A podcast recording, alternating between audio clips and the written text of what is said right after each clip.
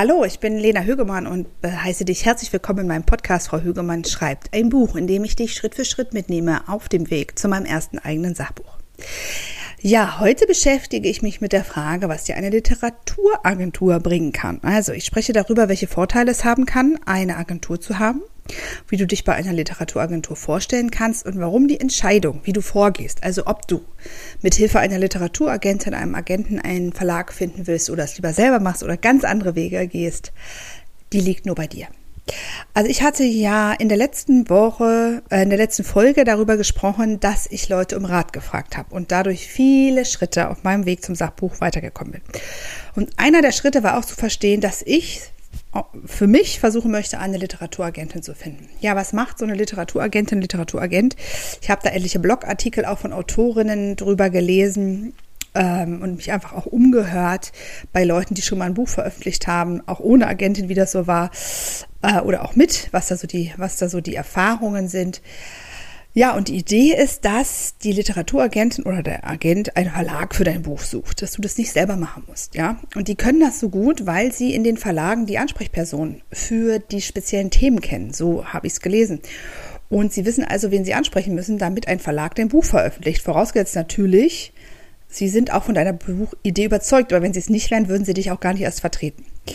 Ja, und so eine Literaturagentin, Agent, der bekommt, so habe ich es auch gelesen, 15 äh, Prozent der Einnahmen deines Buches. Ja, und dann zu dieser Frage, will ich eine Agentin haben oder das selber machen, habe ich ganz verschiedene Einschätzungen auch bekommen, auch von Personen, die aus diesem Bereich arbeiten. Ich will sie dir einfach mal beide erzählen.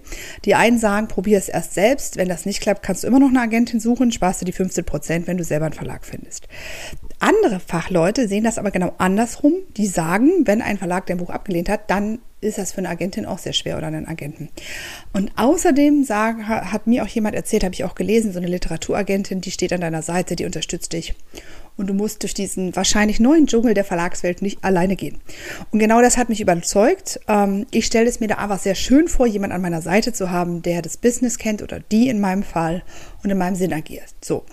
Das ist jetzt mein Plan, mein erster Schritt, aber das muss wirklich jede Autorin für sich selbst entscheiden. Denn im Endeffekt sind das ja verschiedene Schritte, die aufeinander folgen. Wenn eins nicht klappt, mache ich das nächste, ist ja logisch. Also ich habe eben nach Literaturagentin gesucht. Das kannst du auch online machen, das kannst du einfach googeln. Es gibt sehr viele Literaturagenturen und die stellen auf ihrer Website auch immer vor, wen die so vertreten. Und da kann man sich schon ganz gut reingucken, ob das passt oder nicht. Und du guckst natürlich, was die haben wollen. Ähnlich wie bei den Verlagen direkt du das auch machen würdest. Und da schickst du hin, was die haben wollen. Meistens ist das ein Exposé- und Beispielkapitel. Man muss nur halt immer nur gucken, wie bei den Verlagen, ehrlich gesagt auch, wie lang, wie viel wollen die von dir lesen. Ja, das ist nämlich manchmal sehr unterschiedlich. Und das ist ja dann quasi, war das so, ist das so, ist sich das bei mir der erste Versuch, eine Agentin zu finden, die von meinem Buch überzeugt ist und mich vertritt. Und das ist jetzt erstmal mein Schritt. Wie gesagt, muss aber jede Autorin, jeder Autor für sich selber wissen, welchen Weg sie oder er da gehen will. Was eben noch weitere Schritte sein können, für mich, aber auch für dich. Ähm, die Verlage selbst anschreiten, die du ausgewählt hast. Dazu habe ich ja schon mal eine Folge gemacht, wie man auch sich anguckt, welcher Verlag zu einem passt. Und da kann man dann wieder unterscheiden zwischen sehr großen Verlagen, mittelgroßen und auch kleinen Verlagen. Es gibt auch sehr, sehr spezialisierte Verlage. Das heißt, da kann man dann gucken, ob das vielleicht genau zu deinem Thema passt. Und dann gibt es ja auch noch das ganz große Thema Self-Publishing, sprich das Buch selbst rauszubringen, als E-Book über die Website zu vertreiben oder bei Books on Demand drucken zu lassen.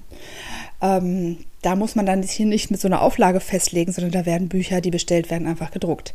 Soll heißen, es gibt eine Menge Optionen und du musst einfach schauen, welcher Weg zu dir passt. Also wirklich ist es nochmal ganz wichtig, nur du kannst entscheiden, wie du dein Buch veröffentlichen möchtest.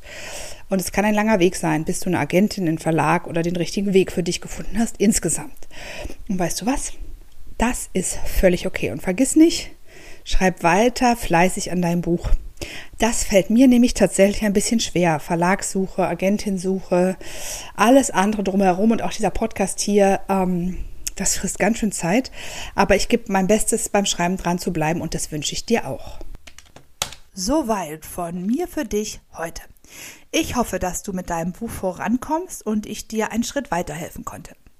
Wenn du dich mit Gleichgesinnten austauschen möchtest, komme gerne in meine Facebook-Gruppe. Sie heißt Frauen, die Sachbücher schreiben und ist eine Gruppe nur für Frauen, die an ihrem Sachbuch arbeiten oder eines anfangen möchten zu schreiben.